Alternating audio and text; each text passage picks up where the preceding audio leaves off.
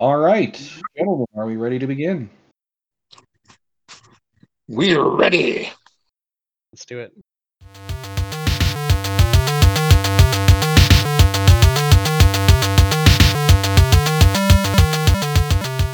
Hello, Internet, and welcome to another episode of Geek Anthology.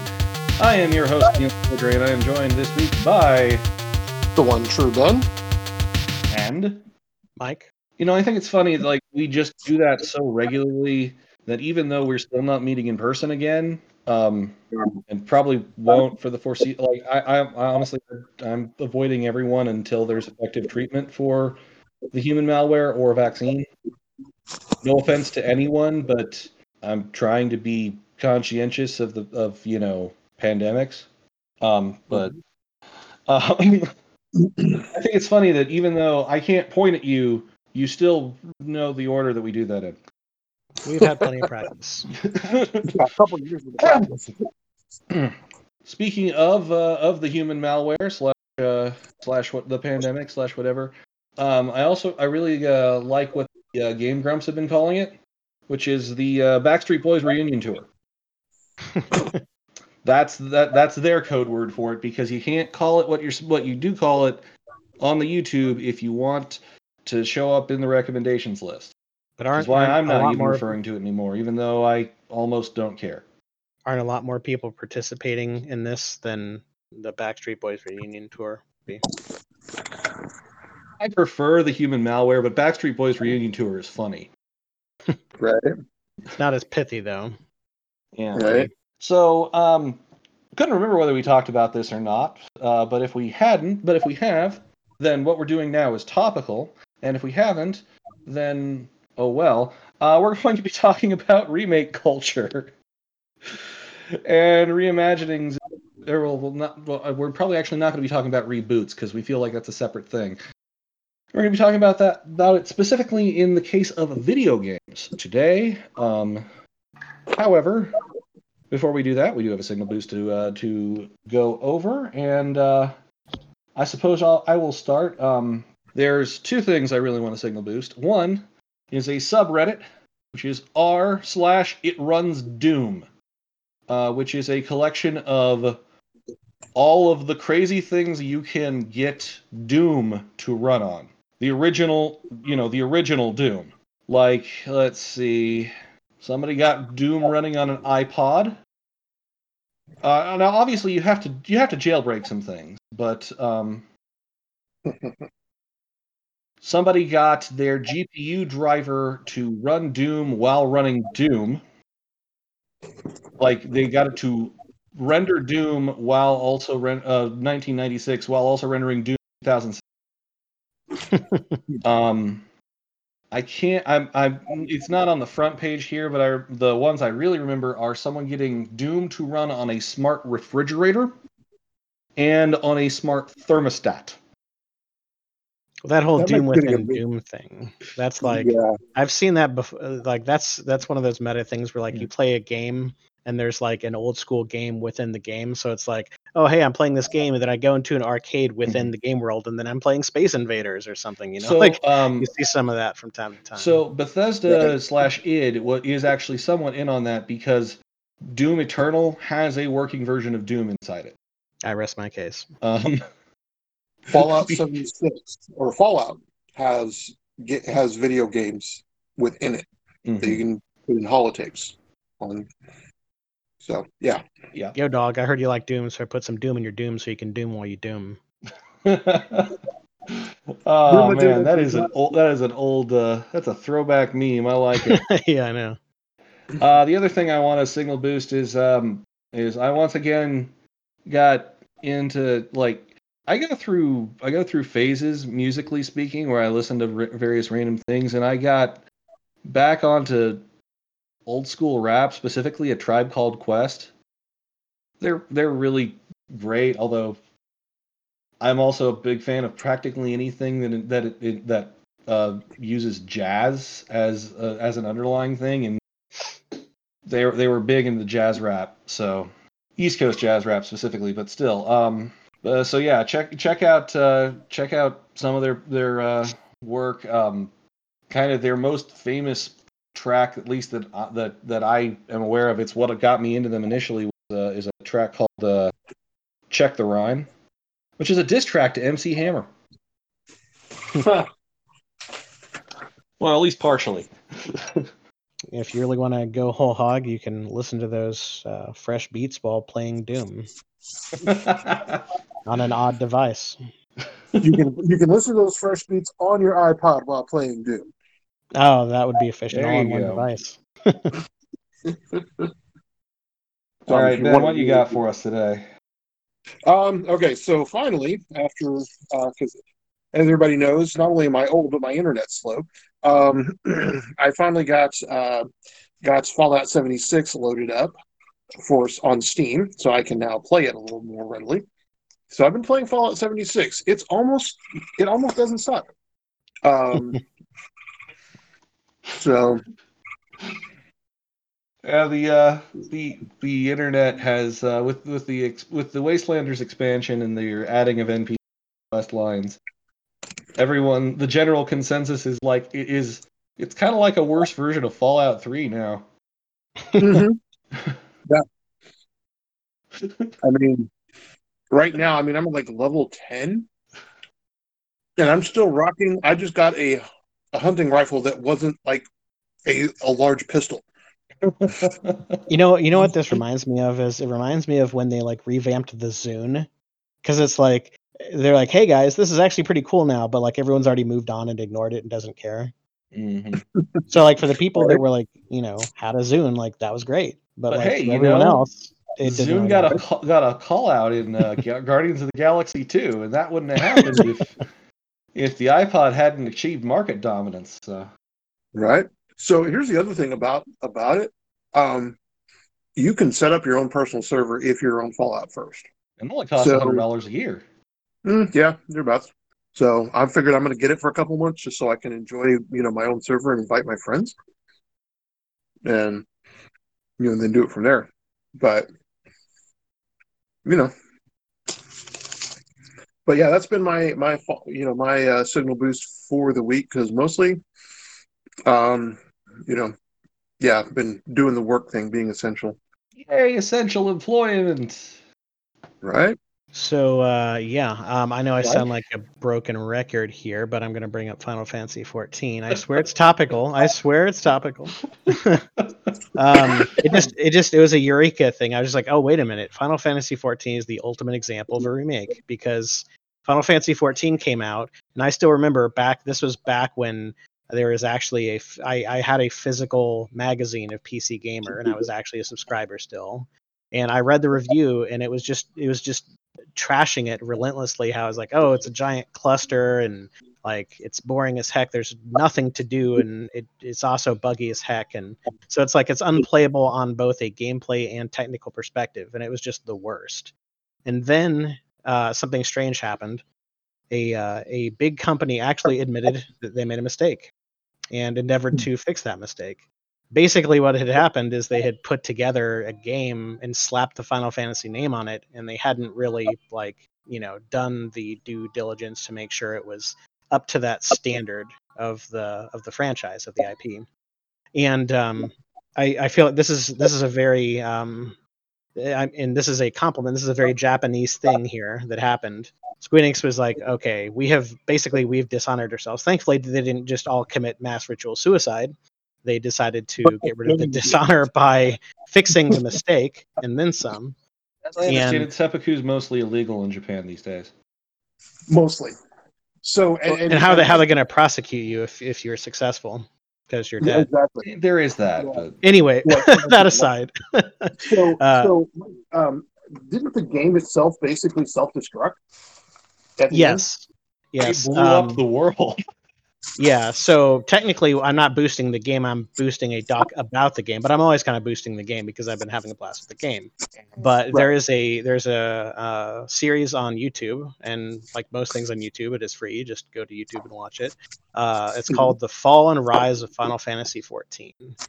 Um, Hmm. now it's Final Fantasy 14 with the Roman numerals going XIV, not the numbers. Now you could type in either one, bring it up, I'm sure, but just to be pedantic, it is the Fall and Rise of Final Fantasy XIV. Right. and it goes through the whole thing. It you know it, it sets the stage with you know what I described. I gave you the Cliff Notes version. Uh, well, I guess I didn't actually finish. They they were successful. They they blew up the world within the game and made that part of the lore. And then when they revamped it, they called it a Realm Reborn, and that was 2.0, and it was uh, successful. And it's had three expansions since, and it's still going strong. Um, but yeah, that's really darn good. the ultimate remake. So there you go. These Check out the doc because even if even if you're not big into Final Fantasy or you don't necessarily plan on playing the game, if you're if you like documentaries, you like history of video game stuff or like you know business stuff, inside baseball type stuff about it, pretty interesting stuff. Oh, so, um, so what you're basically saying is that the game itself committed seppuku. Sorta, yeah, yeah. I guess it's more I like mean, the the game world will work. nuked itself from orbit. Exactly. Exactly. Yeah, the only way to be sure. Yeah.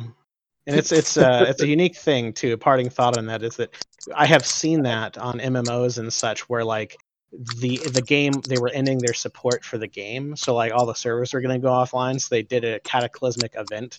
Like you saw that with like the Matrix Online and like I think they did- they did something like that for City of Heroes. They've done that in a lot of stuff, but this is unique in that it wasn't just going dark. It was the old shitty thing was going dark, and it was going to be rebuilt, reborn into a much awesomer thing. That is indeed what happened. Um, that actually reminds me. Did you hear that City of Heroes has servers again? Or specifically has has a has been running a private server for like the last fifteen years. I mean, technically, yes. It's not official. Well, yes, but like there is a private server run um still running uh City of Heroes. Hmm. Um and And it's thing just and now I'm getting an echo of myself. Don't know why. before we segue, Mhm. why don't you hit us with the spoiler of the week, Neil? Ah, yes, the spoiler of the week. Coming soon to the PlayStation 5 and the Xbox Series X. Skyrim Enhanced Edition. Which I, I figure is kind of a good enough place to start. There Right. Um, Segue. Talking about Skyrim comes out on every goddamn system. It's like Doom. Neil, do you do you have? Uh, am I, are those giant wheels I see under your feet? Because I believe that was a segue. That is a segue. and it's not like they're they're releasing a new game. That, that, that that's why it's only kind of worth mentioning in passing here, because they're not releasing a new game. Nope. They're releasing the same game again. Yeah. Just just to put it in perspective, the original release was November of 2011 Of And when the was the Final mo- and when was the Switch of, release? of Skyrim. Because I think Switch was the most recent release. I will check that out. to the internet. Luckily, Discord re- has a new uh, noise reduction thing, so you don't hear my loud. March 3rd of Keyboard music. 2017 is when the Nintendo Switch came out. And I'm honestly will not be surprised when it comes out on P- on PS5 and Xbox Series X. I'm only half joking with that spoiler. of Oh yeah, absolutely. Yes, it's it's only half. It's only it's, half. it's Code. probably going to happen. Yep. Coming soon to a platform near you. And then you know, give it you know, give it like uh, 20, 30 years, and it's can it run Skyrim? It's going to be the next subthread. well, I mean, te- technically Bethesda owns Doom too, God, I mean, it's going to happen. because they own id. It's all coming together. Um, But yeah, that's all the time that deserves. Yeah, that, that, that's it. Skyrim. Um, and kind of in, in a similar, uh, it, it, it, my my sort of operational thesis tonight is that, especially in the AAA industry, innovation is stagnating because it's a lot safer to just update a game and make it and, and re-release it. Sometimes really well, sometimes kind of poorly, but Yeah. there's there's less innovation be because instead we can make you know call of modern black ops honor battlefield 12 Codblops, codblops, codblops. yep But yeah, it's Right. kind of like it's like the Silicon Valley version of the Hollywood syndrome, where they would just re-release the same shit over and over again and make endless sequels to the same things. Now, i- Mhm. when with games, um, I feel like I mean that's obviously a different topic, but uh, sequels tend to be more, um, generally speaking, more interesting in a game format since such a different media.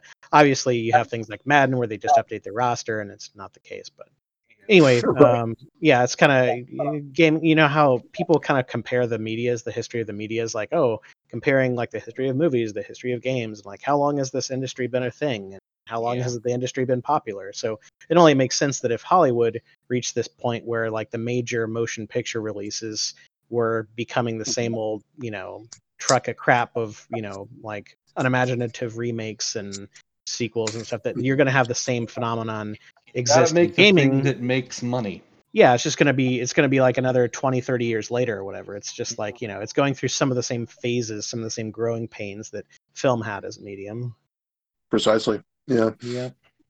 And the thing that you, um, God, there was a thought attached to this, and it's almost, it was like it almost left my head.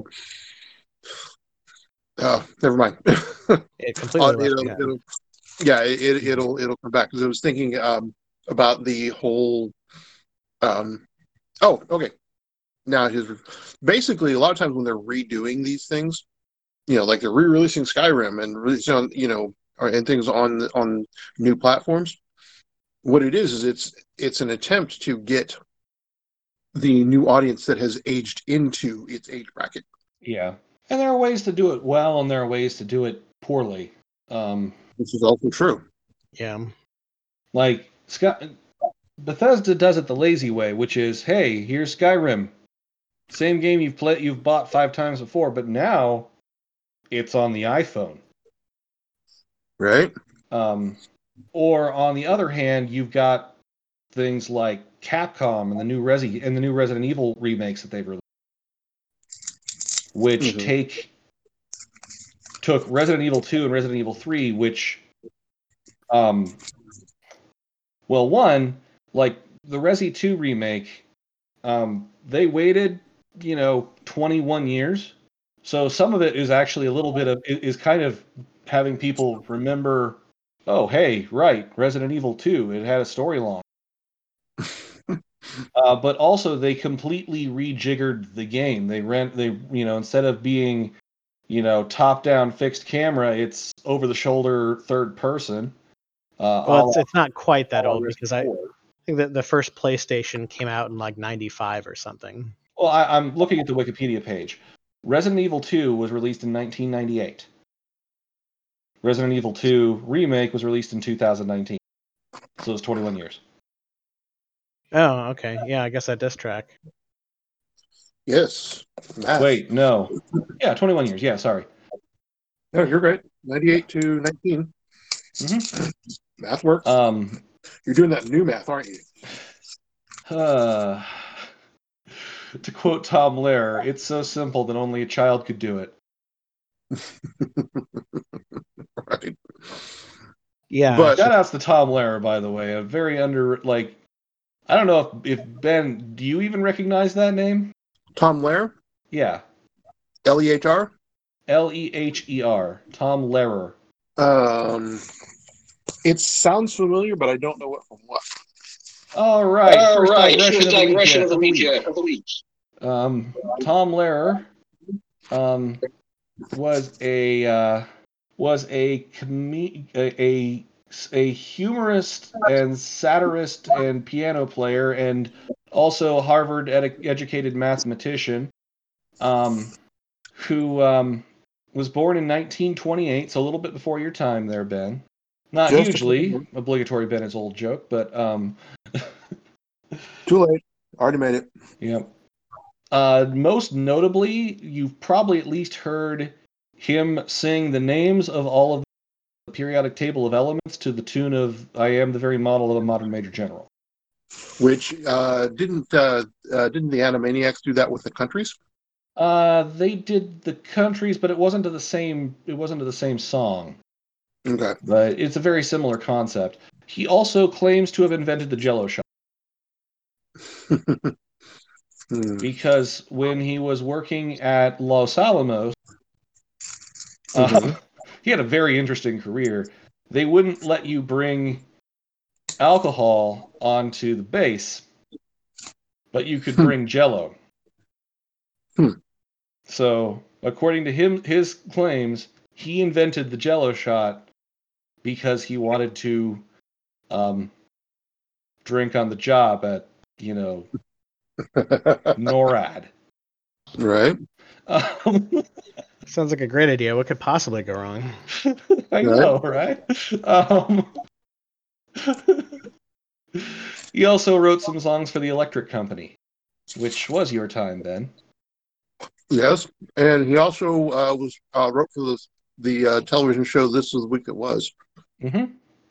It's very like very humorous. I've got all of I've got a, a CD with all of his uh, songs on it. It's it's he's a fun guy. Oh yeah, Anyhow, um, How about that Resident Evil? yeah, Resident Evil. Um,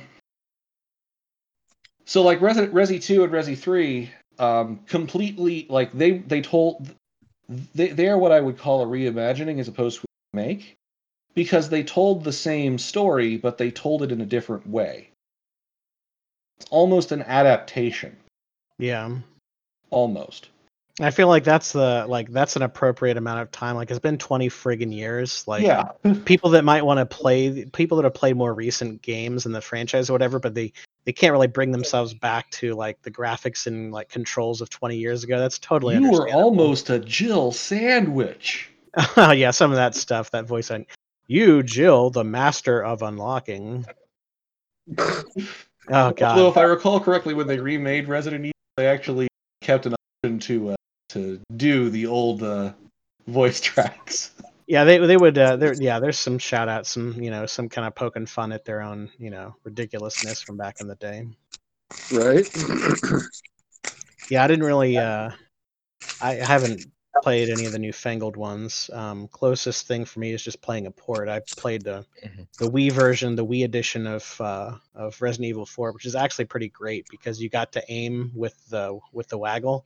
So you could be a freaking Nice. crack shot with that thing, just headshots for days. Very nice. Yeah, I like that. That that that that seems like a good piece of innovation. Oh, and also with the waggle, you have like those those like quick time events where you're like struggling over a knife or something, so you get to like shake it around, so it's like you're actually struggling with somebody. It's pretty great. It was surprisingly Uh, fun. I uh, I I can't remember whether I like did I play it or did I just watch some videos of it. But I do remember like thinking that the Resi 2 remake looked just fantastic. Um, was there a demo of Resident Evil 2 that I play that maybe? I know not these things. Yeah, there was a demo. Then that I think that was what I played. So uh the um yeah, I didn't really play much of that franchise, mainly just for I I've played a little bit here and there, but mainly just like demos or playing. I played four, um, and like I, I I own four on my PS2. Um, and aside from that, I I'd not played any of the Resident Evil games either. But it is just like I've I have watched peop enough old old runs of Resident Evil two and three to know that I wouldn't be able to stand them. yeah, it's they have those like tank controls. and Tank controls, fixed cameras, Yeah, fixed camera Um, would get really frustrating. Like I, I I did play. I take it back a little bit. I, I did play. I played Resident Evil 2 on the Nintendo 64, and yeah, that those ooh man, those controls are so antiquated. yeah, it just it, it was it was okay for what it was at the Yeah, but it just well, it was a product of its time. There, were Yeah. people people were just figuring out what to do with 3D games at that point. Like yeah it still was it was original out. PlayStation. It was Yeah. you know was the 90s, yo. I mean, look at the. It's like looking at the polygons in Virtua Fighter, and you're just like, ugh. Like it's it's an eyesore now, but at the time it was impressive. That uh that segues a little bit into a thing that I can talk about. And that is the remakes of the Yakuza games. Um Yakuza Kiwami and Yakuza Kiwami 2, which were remakes of Yakuza 1 and 2, um, that not only up that that still did the same story, but upgraded, but uh, updated the hell out of the graphics engines and the and the combat, and uh, input a lot more interesting, random, crazy mini games. Uh, the reason I can segue there is because uh, one of the crazy mini games in Yakuza Kiwami 2 is Virtua Fighter 3. Well played. It's just you can play Virtua Fighter 3 in Yakuza Kiwami 2. You can get your Doom while you're Doom when you're Doom on the iPad. because it's all owned by Sega, so why not? Yep. Ah. Yes. Of course, the I, I guess the the real the, the the the thing that made that there there were two things that made me think about this. The first one is a game that none of us have played except for me in the demo, and that was the remake of Final Fantasy VII, which um, I don't like the combat in Final in it, but I didn't like the combat in Final Fantasy either. And it's kind of the same. It's very similar combat. I don't know. I just couldn't get into it. Maybe I'll what I try it again at some point. From what I saw in the um in the like the videos I saw, it seemed like it was a more of a more of a real time action gamey kind of thing as opposed It to is. a traditional turn based thing. It is. It is entirely real time. Um, which, you know, if you like that sort of thing, great. If you don't, then Yeah, that's very much uh your mileage may vary based on your personal preferences, I think. I know, I wasn't expecting it. I just Mhm. kind of assumed that most things would be the same when I heard of, you know, because, you know, I heard Mhm. little rumors and whisperings of it over the course of several years, you know, as everyone did. yeah, So I wasn't expecting them to change up the battle system. But when I saw it, I'm like, you know what? That's actually probably a good idea because they're going for a more like immersive, like consistent, connected narrative.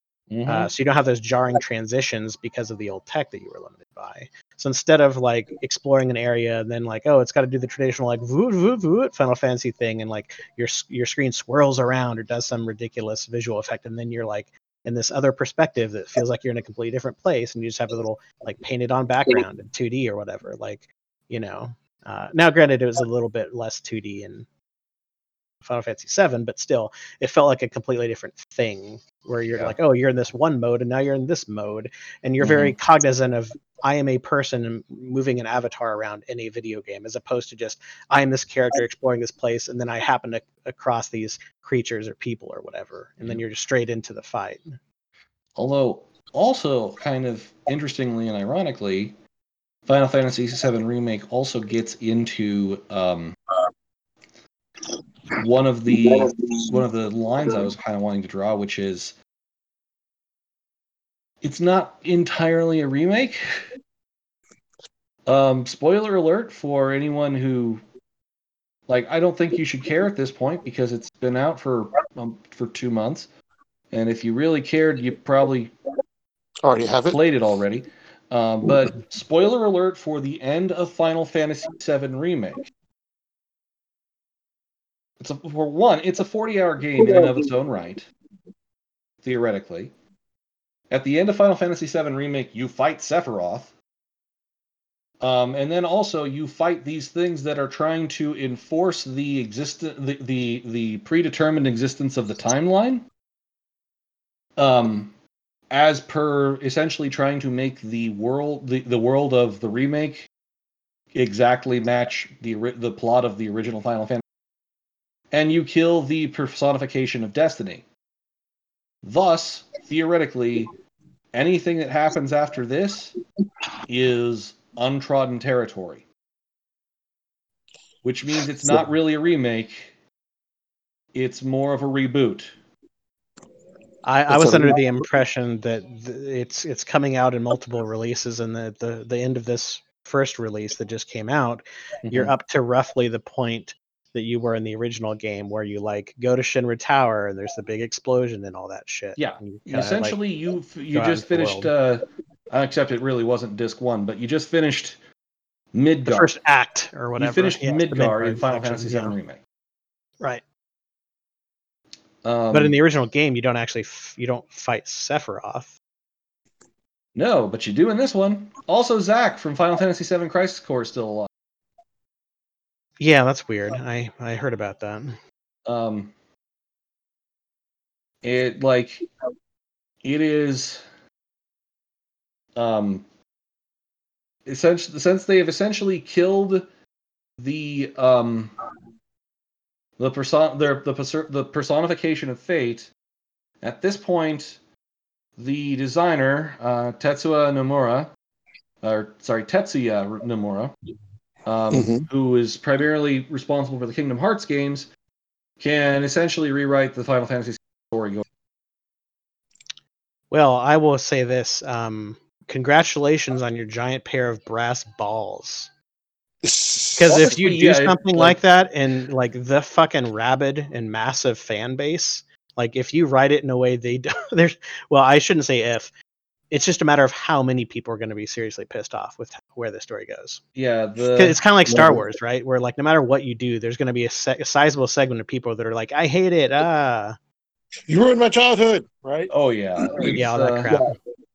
So, and, and that definitely I mean, going to be a really thing is- going forward. I obviously they're probably going to find a way to kill Aerith, As long as it doesn't suck. which I think um, is honestly probably a misstep. They should still kill Aerith.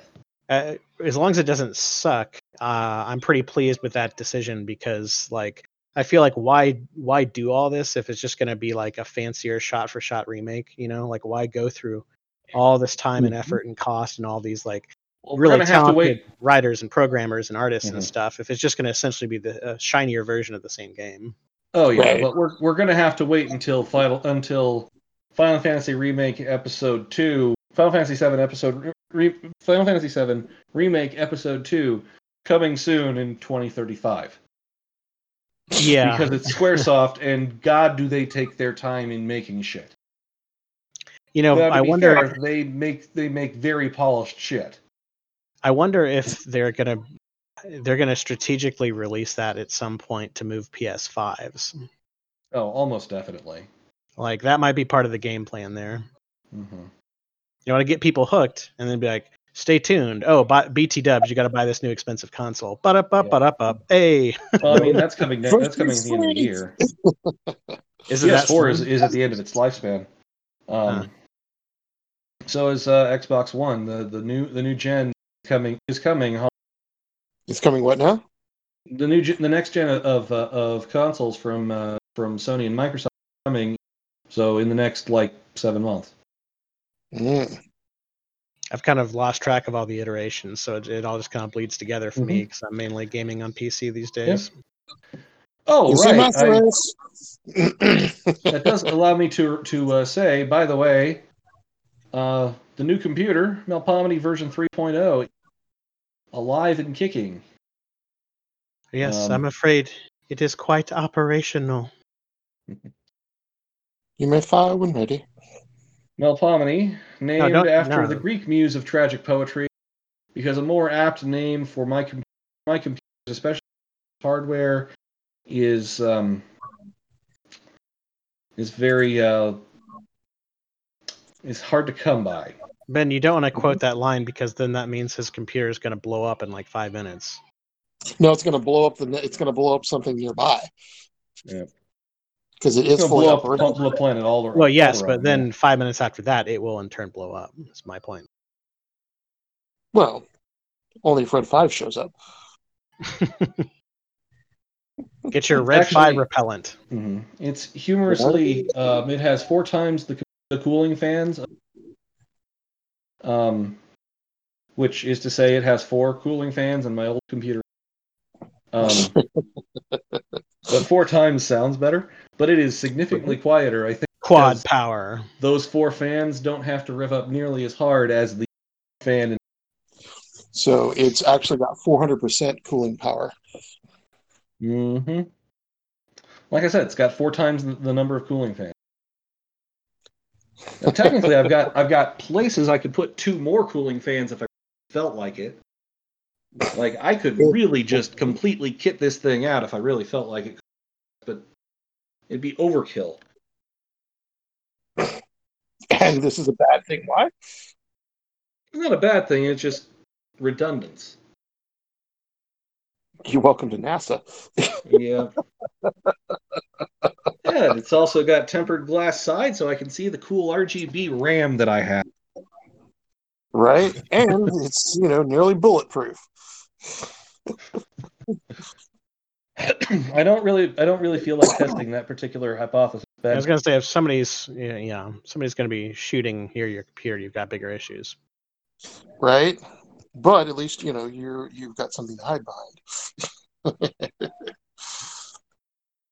Uh, well, I think honestly the uh, the you know the the steel on the other side of the uh, case is probably even better than the tempered glass. Honestly, well, there's that too.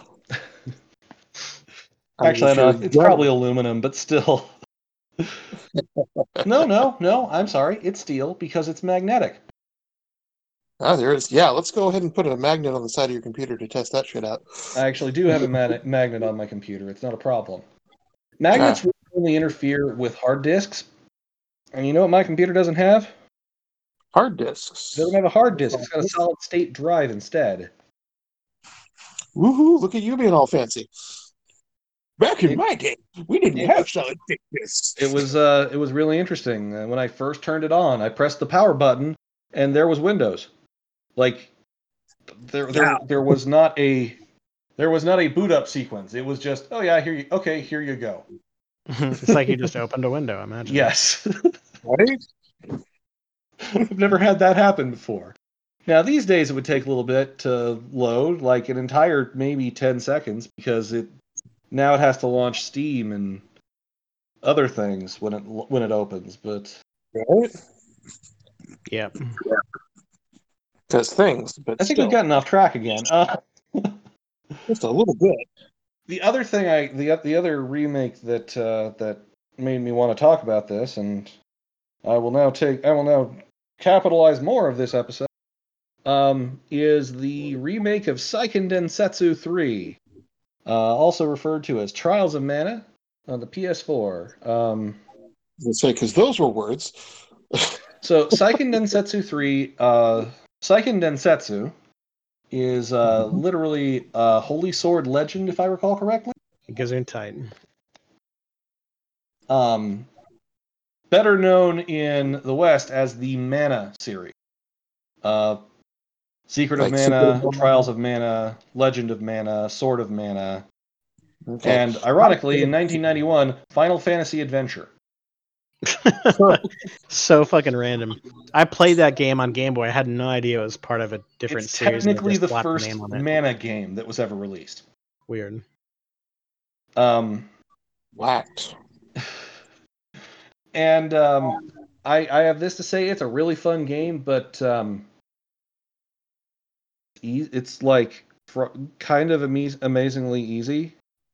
Um, I was like, you know what? I've played Seiken Densetsu 3 before. I've played the hell out of it on. Uh, it's one of the few games that, yeah, I'll say I emulated it because it was the only way I could play it. Never made it to the, n- never made it to America, so you had to pirate the game to. That's the only piracy that I will admit to. Um, Ever. yeah, that I will that I will that I will admit to and not edit out. You, uh, there was no other legitimate. There was no other legitimate way to play it. So Mhm. yeah, I emulated it. Um, and now I own it. So take that. So Or- yeah.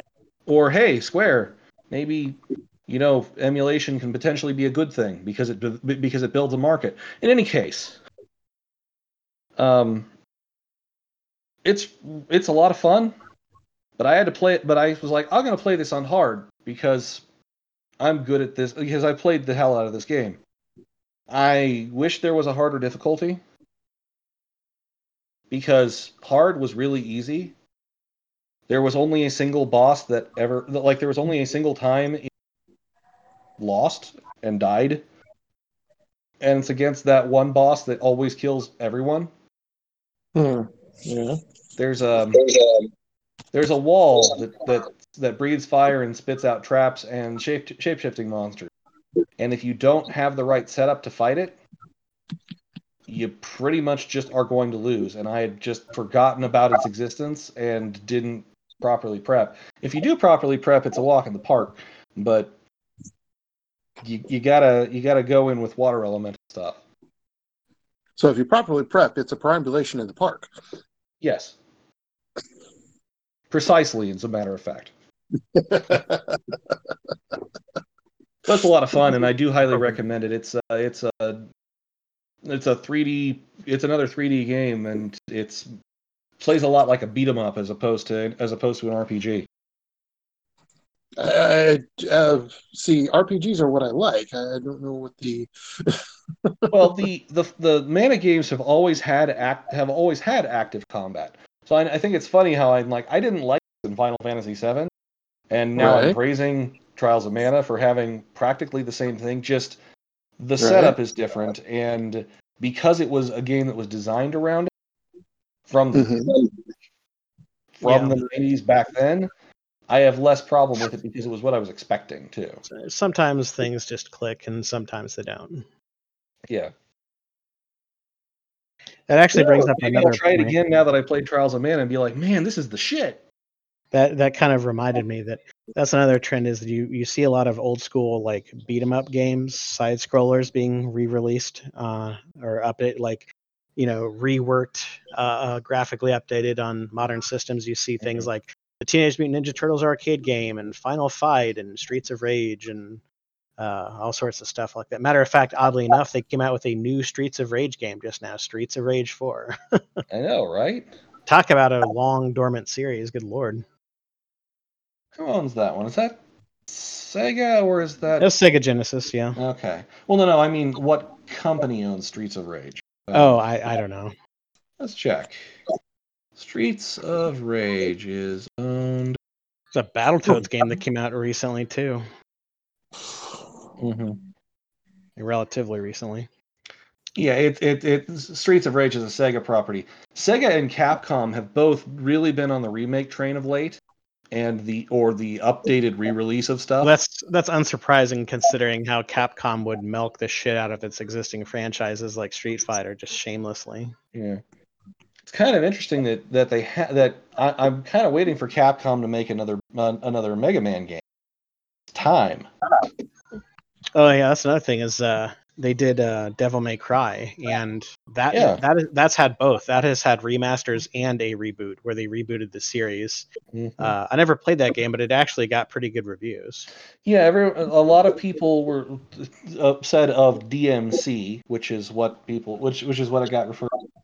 Right. um, that if you could get past the fact that it's entirely different people, like entirely different characters, yeah. like it's an entirely different story. If you can get past just play the and just play it, that it's a Right. really really good Devil May Cry game. Yeah. Just it's not set in. It, it's just not a continuation of the story that you. And the characterization is is radical.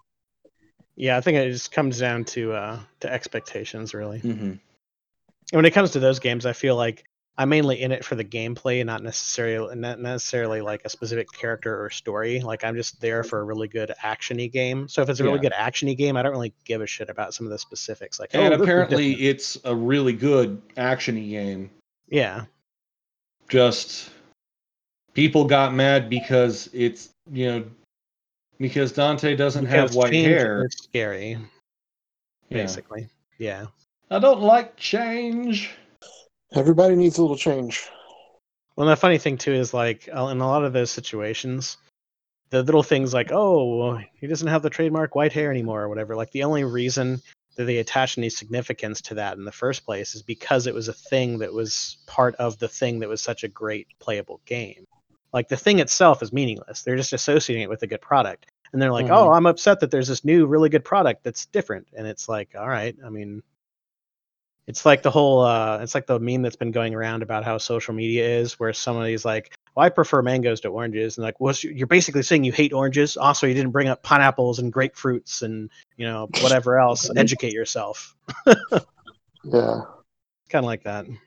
But the the numbers speak for themselves. I mean it's so like gangbusters so you you know you have vocal uh minorities uh Yeah. vocal fan groups that are just gonna wail on the internet because they have nothing better to do But yeah, they get anything that does not agree with them is, you know, therefore evil and wrong.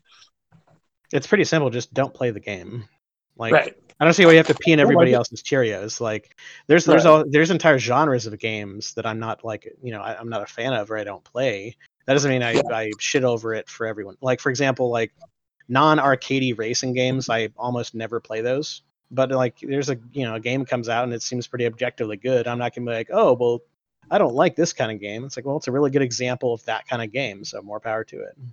Right. Exactly. Yeah, you don't trash something just because you don't like it.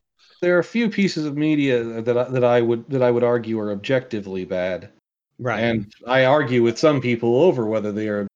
And the thing about it is, like, the most convincing arguments tend to be like, okay, this is how the genre usually works, and this is why it fails at all of these things that you would expect out of the genre. it would be like coming out, it would be like releasing a suspense movie, and then like everyone immediately knows like who done it or whatever because it's terrible, obvious, you know. But you should really check out Knives Out, the movie, because um, it plays with it, it plays with with the standard whodunit uh, scenario magnificently. Yeah, because you do in fact know who done it in the first 20 minutes of the movie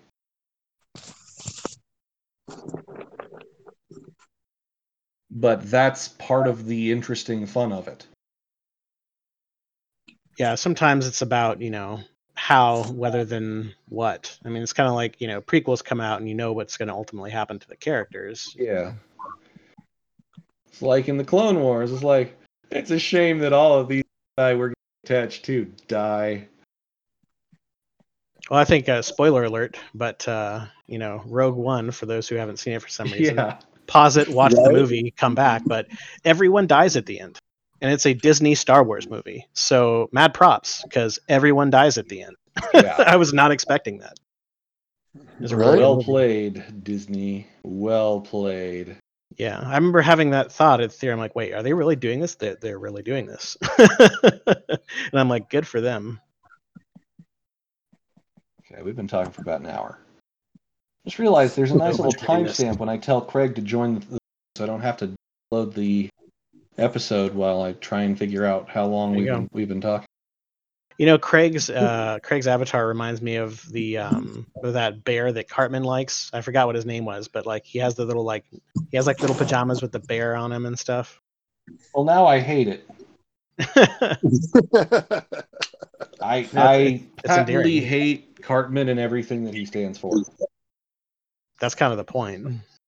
They did too good a job of that. I mean, there's an episode where he makes a kid eat his parents. Yes, So, which, which, is, is, ironically a callback to uh, to Shakespeare. No, like it is. It is uh, pretty much directly the end of Titus Andronicus. right. Yeah. No, I'm I'm aware. Yeah. Uh, I just Ugh. hadn't really thought about it. anyway, things. Which, by the way, is a play I've been in. Which play Yeah, was that? Back, pretty you know, when we still did back back when people, you know, still got together in theaters to watch plays. indeed. Right. Huh. So we've been talking about remakes. Why don't Mhm. we move over to re-releases a bit, and not just Skyrim? Because there's a lot of things that are being re- re-released that I'm really hyped for. Um, Mhm. uh, Mike, you mentioned they're going to be re-releasing uh, Tony Hawk's Pro Skater One and Two. Yeah, as a combo pack. I'm not quite sure what the appeal there is. Like, wouldn't two just be the better one? But I don't know. Maybe they're different, Different. enough. Uh, it well, the, the the thing between one and two is different is different levels because Oh, they're okay. practically the same game. I see. See, I didn't get in on that until Tony Hawk 3 when it released for the PS2. So Yeah, I didn't uh, really know what the significance of that was. A friend of mine um, owned Tony Hawk One. He's also the only friend I had with a, with a PlayStation, and the rest of us had Nintendos. He was the PlayStation friend.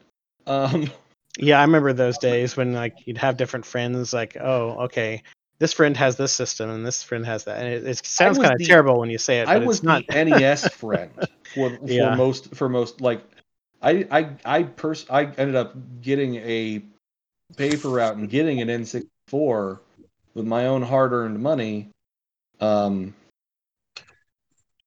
but um, that that was its that, that but like for the longest time I was the I was the friend who had the retro system because his because his family was poor. Um, because we totally were when I was a kid. And I'm I not had mean, but we were, but I was definitely the poorest of my friends. I had uh, I had cousins that would come over and they didn't have any systems at all. So like they were totally not that they couldn't afford them, they just their parents just didn't do that Mhm. thing, you know. They Uh-huh. didn't get into the video games and stuff, so Sure. Uh, buy it for him. But um, Well, yeah. yeah. there's like you know Nintendo just you know it was like yeah, so I'm, but but to go back to it, I'm super hyped for Tony Hawk, uh, because I really I remember enjoying them, but I don't really have a way to re-experience them. Um, yeah, yeah. because like old copies of those games are super expensive, and yes, I have the hardware to run them, but um, I don't really have like I'm happy for people, but like I don't Mhm. really have a drive to like play that kind of game again, really. I, I'm kind of I'm I'm pretty excited. I'll probably end up picking them. Although I Um, would say, um, if they did a remake of 1080 snowboarding, that might make me bite. Because who man, I had so much fun with that game back in the day. That was a Nintendo 64 game, and it was just just so perfectly executed. That was a good game. Doing all those spins with the analog stick was just so satisfying. Mm-hmm. It was really well done. Kind of like that feeling you get in the Super Super Mario 64, where you would like swing Bowser around by the tail, and you had to do the whole 360 motion, and it was like it was like a Yeah. very um like um obvious like, hey guys, look what we can do, 3D. Speaking of N64 and and uh, Mario games, they think that's probably going to be the the thing that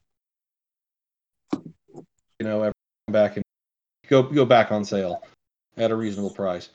Um, and that is um, Nintendo is planning on re-releasing the GameCube and Wii um, 3D Mario games again.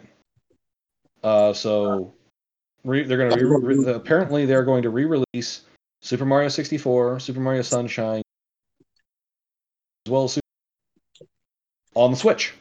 You, you're cutting out there for a bit. Super Mario Galaxy was the last one. Sorry. right? So Super Mario 64, Super Mario uh, Sunshine, Super Mario, and Super Mario And World.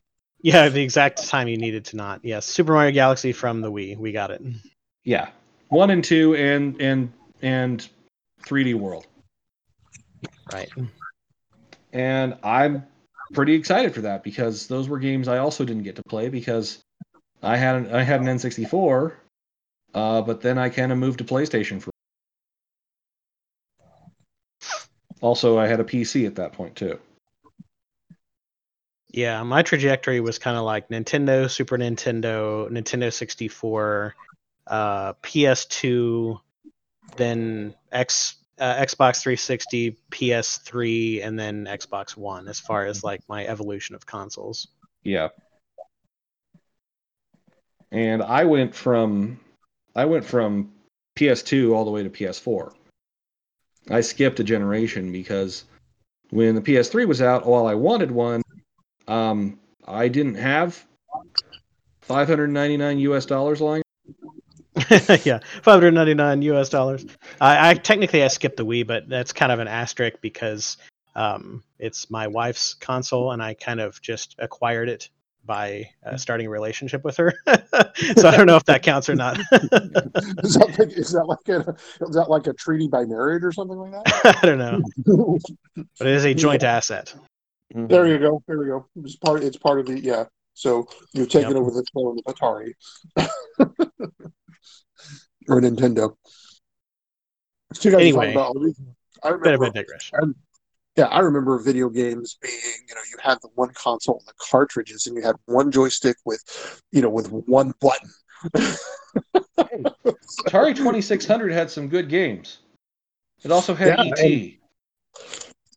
I did actually get to um, have that particular gaming experience that you're describing there, Ben, because I remember I had, there's an old ass computer that my family had when I was super young, and we had that exact thing where you had like the big old like clunky joystick with the one button on top of it.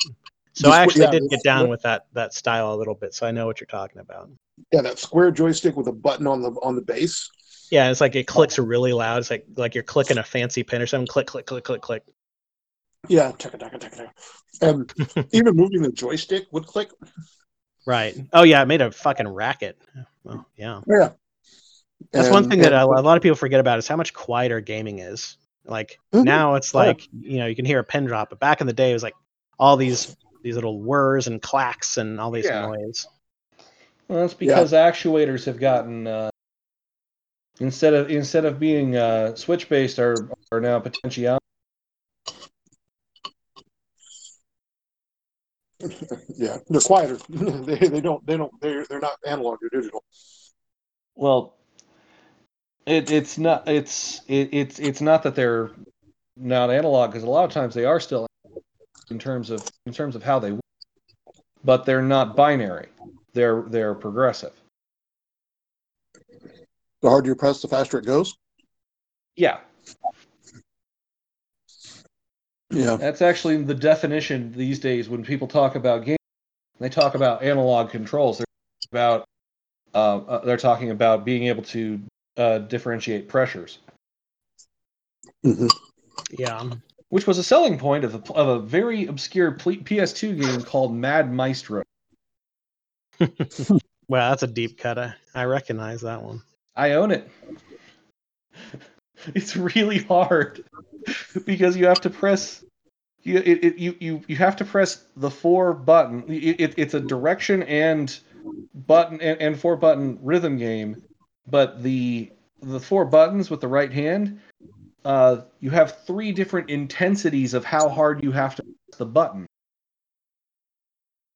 um, depending on whether you want a piano no- note, a mezzo pia- a mezzo piano slash mezzo note, or a forte note, because you are the conductor of an orchestra, and that's a video game. and that's a video game. I mean, they have I mean- video games that are tutorials for surgery, so I, I I'm not surprised. There, I mean, there, there are video games where you are a bird, like dating other birds. Actually, I'm not clear if you're a bird. No, or no, not, no. but- If, if you're talking about Hatoful boyfriend, bro- yes, boyfriend, right? Absolutely. No, you are a human girl dating bo- dating birds. right. So I feel like Be- if that's a game, anything's a game. It's like Rule 34 only with games. They also have a game where you are folding um, proteins,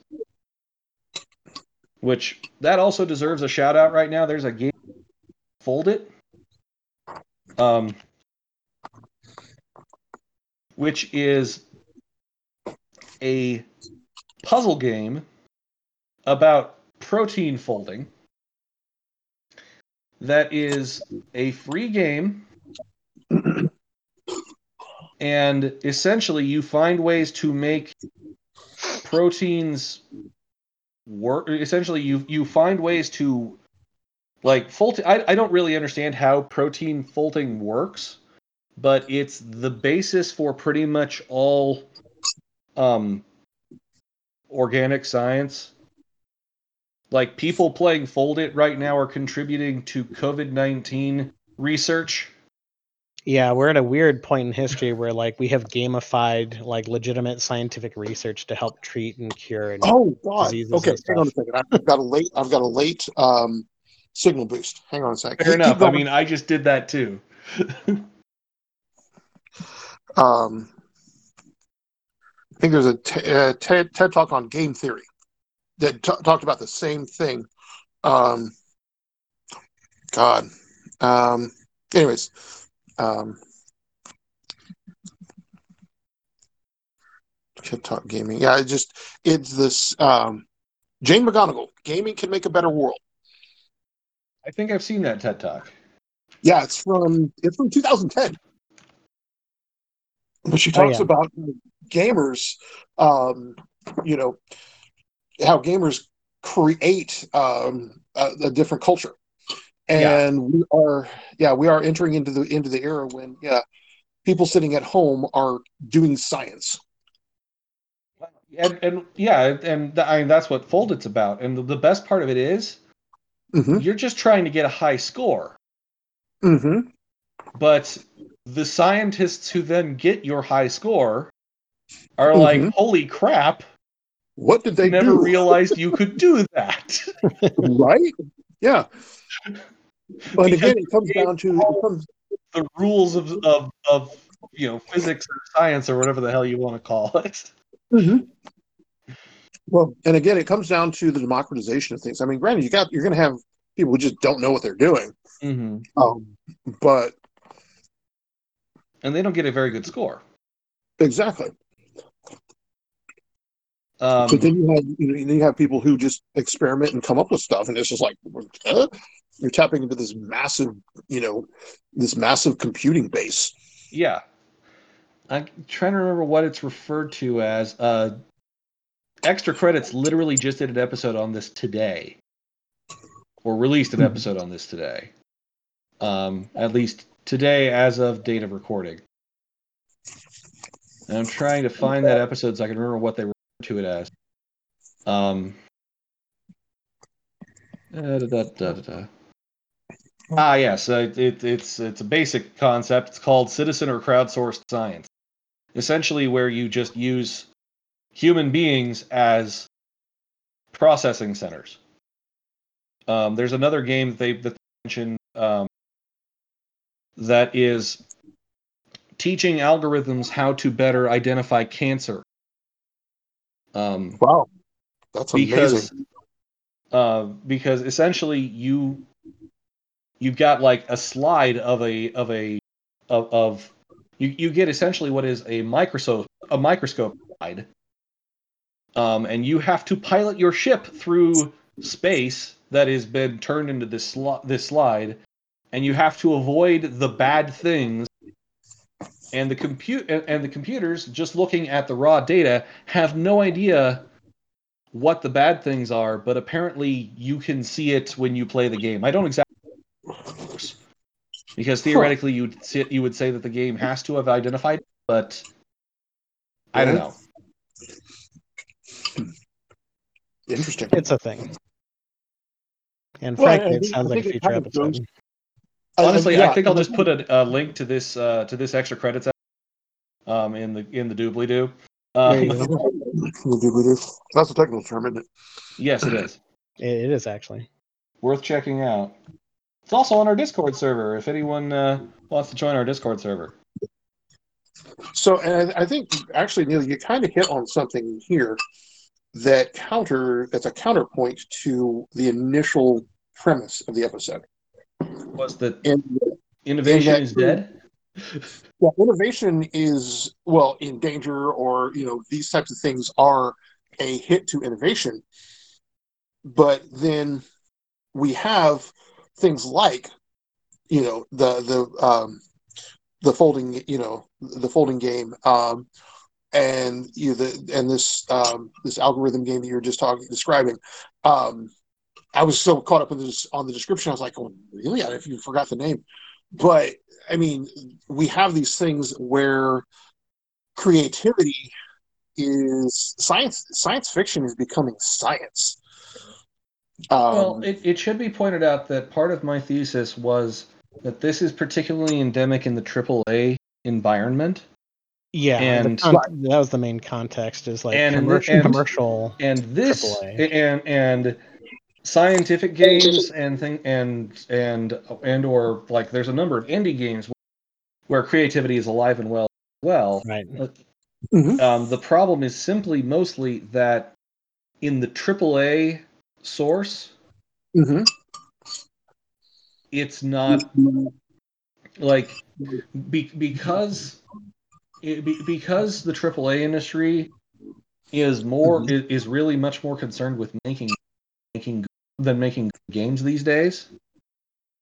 Right. Um, they go with the with the economic safe bet, where you find your creativity now in these days is on is on the outskirts. It's in the double. It's in the the the single and or double A uh, slash indie uh, environment. Precisely, and I think that, uh, in and of itself, goes to another concept that I've touted before, um, where, uh, and it's not. I'm not. I'm not going to use it as a, you know, uh, capitalism bad, but it is a weakness of our of current corporate culture. You know, where that you know your your your your actual culture is not centered Right. on. and that's a fair it's a fair distinction because you're talking about capitalism or free enterprise you're talking about uh, vast amounts of small businesses and individuals and stuff as well as Exactly. you know the giant corporate behemoths and everything And there's everything in between and i think that's uh, kind of you know use a quick comparison here when you look at the film industry one of the main problems with uh, major releases is that you have the giant blockbuster marvel type movie and then you have the little indie movies and you don't have much in between.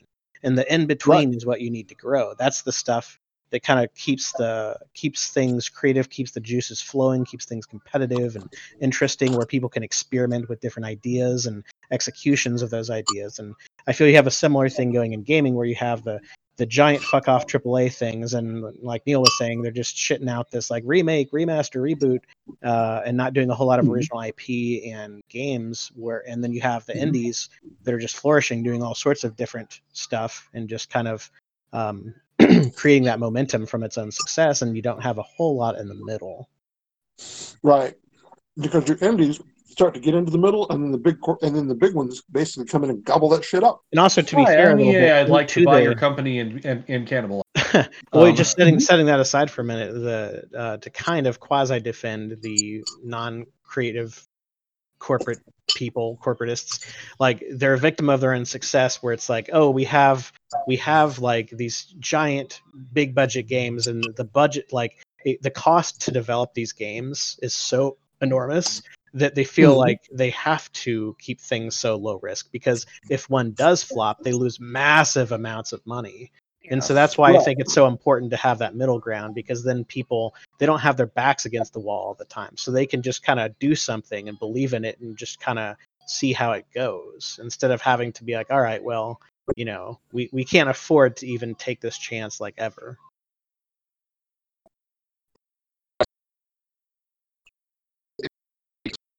We, we, we lost you there, Ben. can't I can't tell what you're saying there, Robot Ben.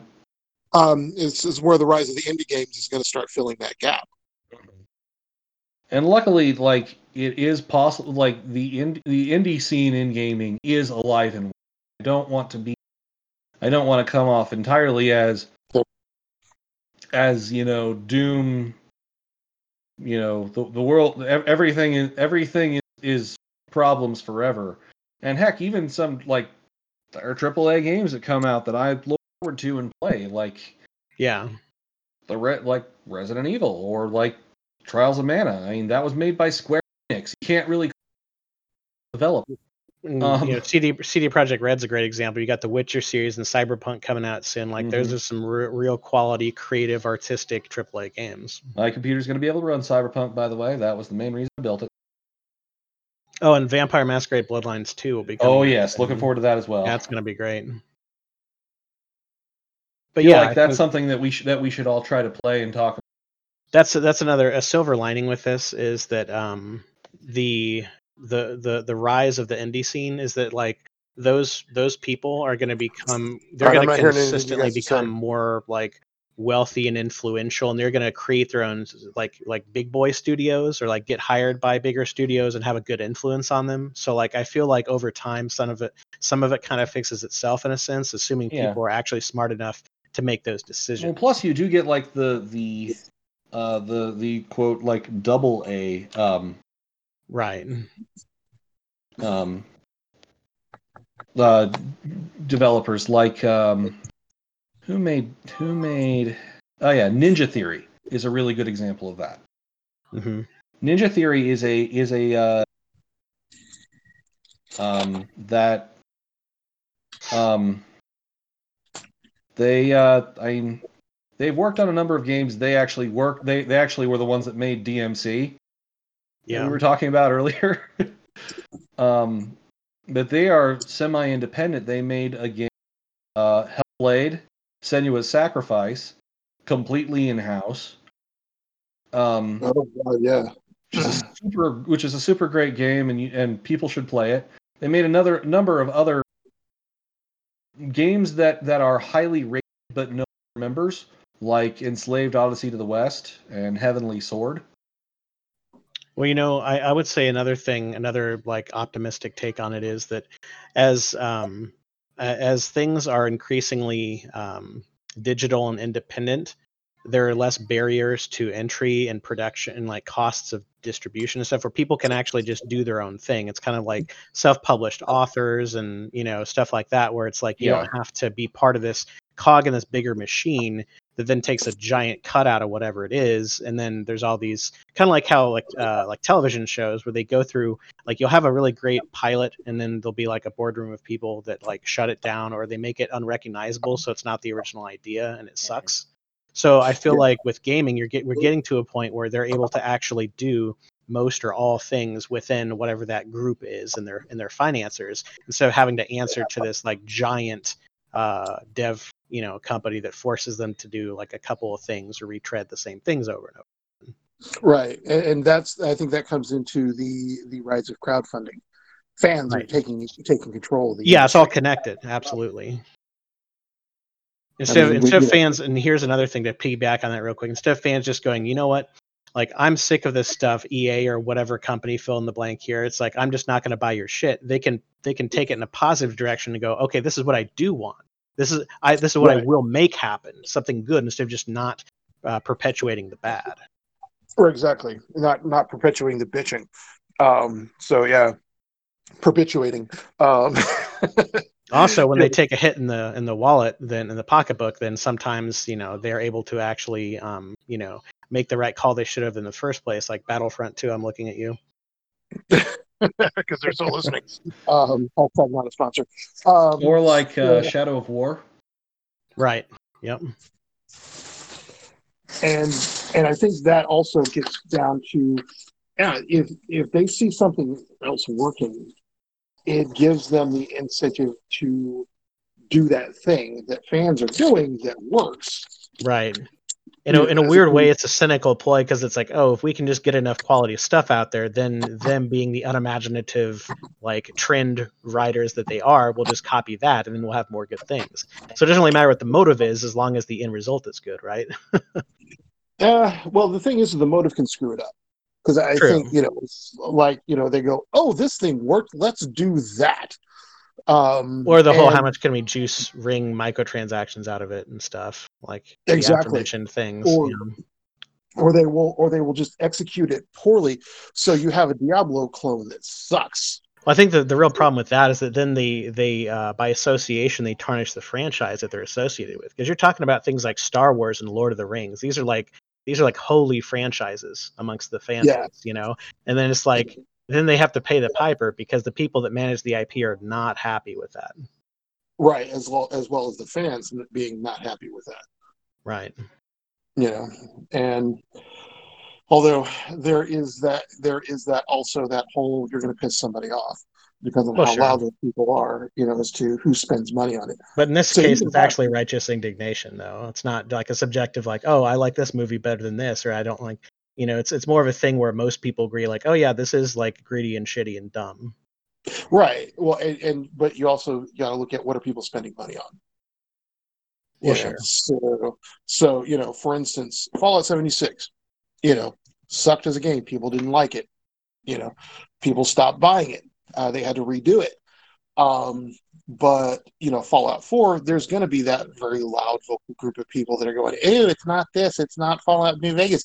But you know what? People spent money on it. Yeah, so you money know, talks. money talks. And the other thing is is that the majority of people who are going to buy something who are going to do their talking with their money are not going to one star or five star your game. They're going to play it. They're going to buy it. They're going to play it. They're going to buy every dlc that comes out on it. Right. And i think that's by the thing- DLC if they only kind of enjoyed the game. you what now? Or they're not going to buy the DLC because they only kind of bought it and played it. right. Exactly. Exactly. So yeah it just it- it's it's a it's a it's a balance you got to walk. But i think like i said when we're seeing the rise of the indies they're also having their own niche audience and they're able to appeal to that niche audience and that's cool So uh, other quick hits here before we we uh, we digress too far. Um, there's we talked about just you We're know, almost out of time too, so we should really kind of start to wrap it up. Yeah. just uh, Well, like think those were- remasters and stuff. Um, there was Ico slash Shadow of the Colossus. Uh, there's a, a bundled remake of that. Uh, that Mhm. was on the PS3. Those are originally PS2 games. Um, those are both really good games. Um, Mhm. uh, I it's- oh, think yeah, they also got re-released on PS4. Yeah, it would not surprise me. I think that's that's been the trend now, as they've been you know doing that same concept. Um, Yeah. But it becomes like Russian nesting dolls because it's like, oh hey, the the remaster of the game is now there's a remaster of the remaster of the game. anyway, Mm-hmm. um, you've got Star. They they did StarCraft HD a while back. Um, Mhm. And speaking of Blizzard, uh, Warcraft three. When when they, re- by the way, when they when they released this, this has to this has to have been like the most underwhelming thing for me. Love like hearing about any Blizzard thing ever. Like generally, I like Blizzard's games, like as a general rule. Um, but when they announced like Warcraft three remake, uh, hey kids, remember Warcraft three? Hey, we're gonna do it again, but it's gonna look better. And I'm like, really? I What- just What's really interesting about Warcraft 3 Reforged, I think it was called. oh yeah, that's what they- that's their snazzy little subtitle. Um, was Warcraft. they definitively they demonstrably promised things that they did not uh, that they did not um, Deliver on. Deliver on. Thank you. I could not think of the word deliver. Also, in the EULA, they have uh, they they own all to any custom game mode you create Seriously, wow. because there's they didn't not gonna get- be any because Dota. they didn't own Dota. yeah. I, I, I mean, I'm kind of almost not even mad because it's like you just point to Dota and you're like, "Yep, I get it."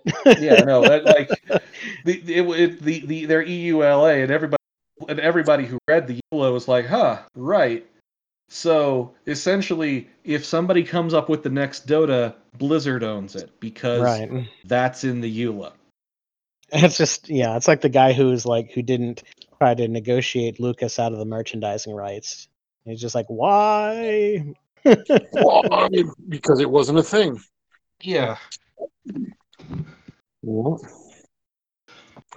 But yeah, the the the Warcraft community was actually pretty upset because it was only a moderate when they had promised a like a, a full overhaul, Yeah, especially when people could just point at the re-release uh, that happened around the same time of Age of Empires 2, right. um, which by the way, Age of Empires 2 got re-released a while back, around the same time that Warcraft 3 did, and it was just a million times better. yeah, it is funny. Yeah, it's just. I mean, I think at the end of the day, it's just like it's just that that's an example of um of just rampant cynicism. Where like, eh, we'll just do some of the thing and they'll buy it because the, the you know they're just a bunch of fanboys that'll just buy it anyway. Yeah, the, the problem has very much been that That they're um, mainly correct. Blizzard has decided that um, that they don't really have to try anymore. yeah, it's a problem. It was released, by the way, as um, Age of Empires Definitive Edition, and it is actually like super super nice. What I'm referring to, they re-released Age of Empires and Age of 2. Um, Yeah, Oh, and the other thing that they did that um, that Blizzard didn't do when they re-released Age of Empires one and two, they released them for twenty dollars a piece as opposed to sixty. Oh, is it is it is it six? It's sixty dollars for. I I, for I think it was sixty. Let's double check. Good God, that's that's part of it too. Is that like if they had if they had introduced that at a reasonable price point, I might have bought it. But like mm-hmm. it's not. It becomes it transcends the money. It's just like that's insulting, and I just oh, don't Oh, want to no, buy no, that. I'm sorry. I'm sorry. Well, at least 40? at this point, War, Warcraft three is down to thirty dollars. Oh, okay. I think it started. I think I think it started at forty. Yeah, I, that Age sounds of about right. started at twenty. Which is still is still highway robbery, considering the game came out in two thousand three. Yeah. See, I still have my discs for that somewhere. If I really no, want to play Warcraft 3, I can just Might, it might have been two. Might have been two thousand two. It's a pretty old game. Yeah. I just can't play the multiplayer anymore because it doesn't uh it doesn't inter- interface with um it doesn't interface with battle.net anymore. That's definitely not a selling point for me because I just got my ass kicked on that relentlessly. So the last thing I want is to have people kick my ass all over again. I was terrible at Warcraft 3 multiplayer for some reason. I was actually pretty good at Warcraft 2, but 3, I just, uh, I don't know, something about the hero system or something. I just, it did not click me with me and I got my butt kicked and I, uh, I didn't want to spend a bunch of time trying to get decent because that's not fun losing repeatedly. Yeah. Oh, one other thing, um, all the all the old school D and D games, the isometric ones, some of the best Mhm. games, uh, Baldur's Gate, Icewind Dale, Planescape Torment, they have all had like definitive edition releases. So if anybody Yeah. never got a chance to play those games, they're they're big into D and D or just that style of game or whatever the case may be, they never got to finish it or they just want to play it again. Uh, go check those out because they are legitimately good and uh, actually worth the money. And they're only you know they're like reasonable. You know, it's like twenty bucks or whatever. There's sales and bundles and all that good stuff. So check it out if you're interested. Uh, I could have sworn I picked up Planescape Torment um somewhere. Where? Dude, uh, Sorry. I need to pick that up again.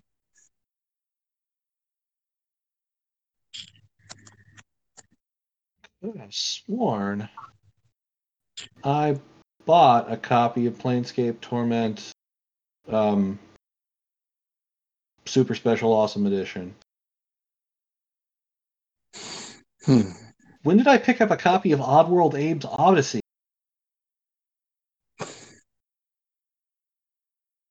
Sorry, I just I'm I'm going through my um my Steam library and there's Oddworld Abe's Odyssey sitting there in my Going through your Steam library is kind of like going through a closet and seeing all this old shit. You're like, oh yeah, I remember this.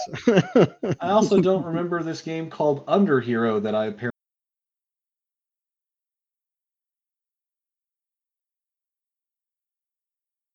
and a game. Oh, I remember Undefeated. I, I didn't get that because it, it's a it was a superhero simulator where you get to essentially get to Superman. Um, but no, apparently I I could have sworn. so I think we're Well- kind of getting into the weeds here. I've, Sorry, I've yeah, checked, I've um, checked all the I've checked all the boxes, gentlemen. Uh, some final thoughts before we wrap up. Uh, well, I'll iterate again. You know the these you know these games that we're seeing here that are not remakes. Uh, you know, in the in the one A, you know, we we need that to go big. You know, Yeah, there it is. And- Sorry, I found it. I do in fact own Planescape Torment. well, good. Um, I, you know, I think yeah, we need to fill that gap with people who are willing to not just take risks, but aim for their own market and let that market be enough. Yeah, I think it's worth mentioning that you know a lot of these big franchises or big like genres of games, like at one Mhm. point in time, were anemic or did not exist, and it was somebody taking that step uh, Mhm. that really made that a thing. And let's just forget that Final Fantasy was going to be the final game that that you know that was going to be Yeah. made, and then it became a whole thing. The last Yeah. game that started the franchise. yeah If only he had known. What do you call it? First fantasy.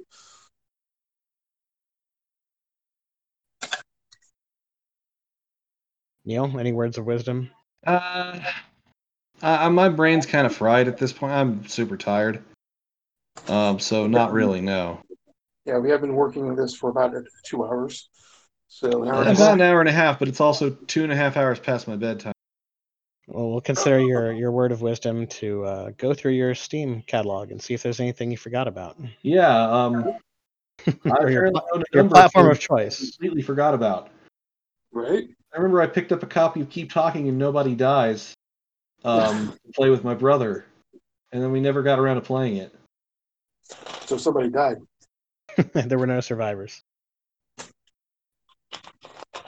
I'm sorry, Keep Talking and Nobody Explodes, which is a much better name. Ah, yes. Um, it's a bomb defusal game.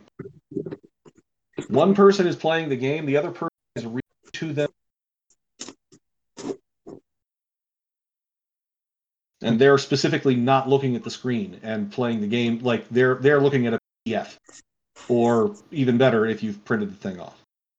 It hmm. sounds like it sounds like one of those like one of those action movies from like the 80s or 90s where like the internet wasn't really a thing and even cell phones wasn't really a thing and there's like a guy trying to defuse a bomb and there's some guy in the the guy in a chair TM who's like, okay, now you got to look for this wire and do this thing. That is in You know. fact Right. exactly the game. Oh, that's fantastic. You are like, okay, It's- so I've got I've got a bomb. It's got it's got six panels on it. Eh, right, right. It's like And- blown away or speed or some shit. Yeah, and, and Yeah, the panel in the upper left hand down. corner's got five wires, a blue one, a red one. yeah. And What's the serial number on the bomb? Like that's the game. That's how you play the game. And for for extra bonus fun, you do impressions from your favorite movies, like you're acting out that scene. Like, okay, I'm gonna be Keanu Reeves. You t- talk to me here. What do you do? What do you do? What do you do, Hotshot? Right? Pop quiz, Hotshot, and that was it. Yeah. Shoot the hostage. What? All right. So I think we've I think we've about hit the we've about wrapped this one up. Yeah, uh, we're pretty much out of time, but uh, if you think that we uh, that we left something being unfair, mention it to us in the comments on wherever you're listening to this. Don't forget to hit like and subscribe. And Neil, don't all those other link the extra credits thing, like you mentioned. Yeah. Also, Yep. do check out the extra credits video. It's pretty darn cool. Um, All right.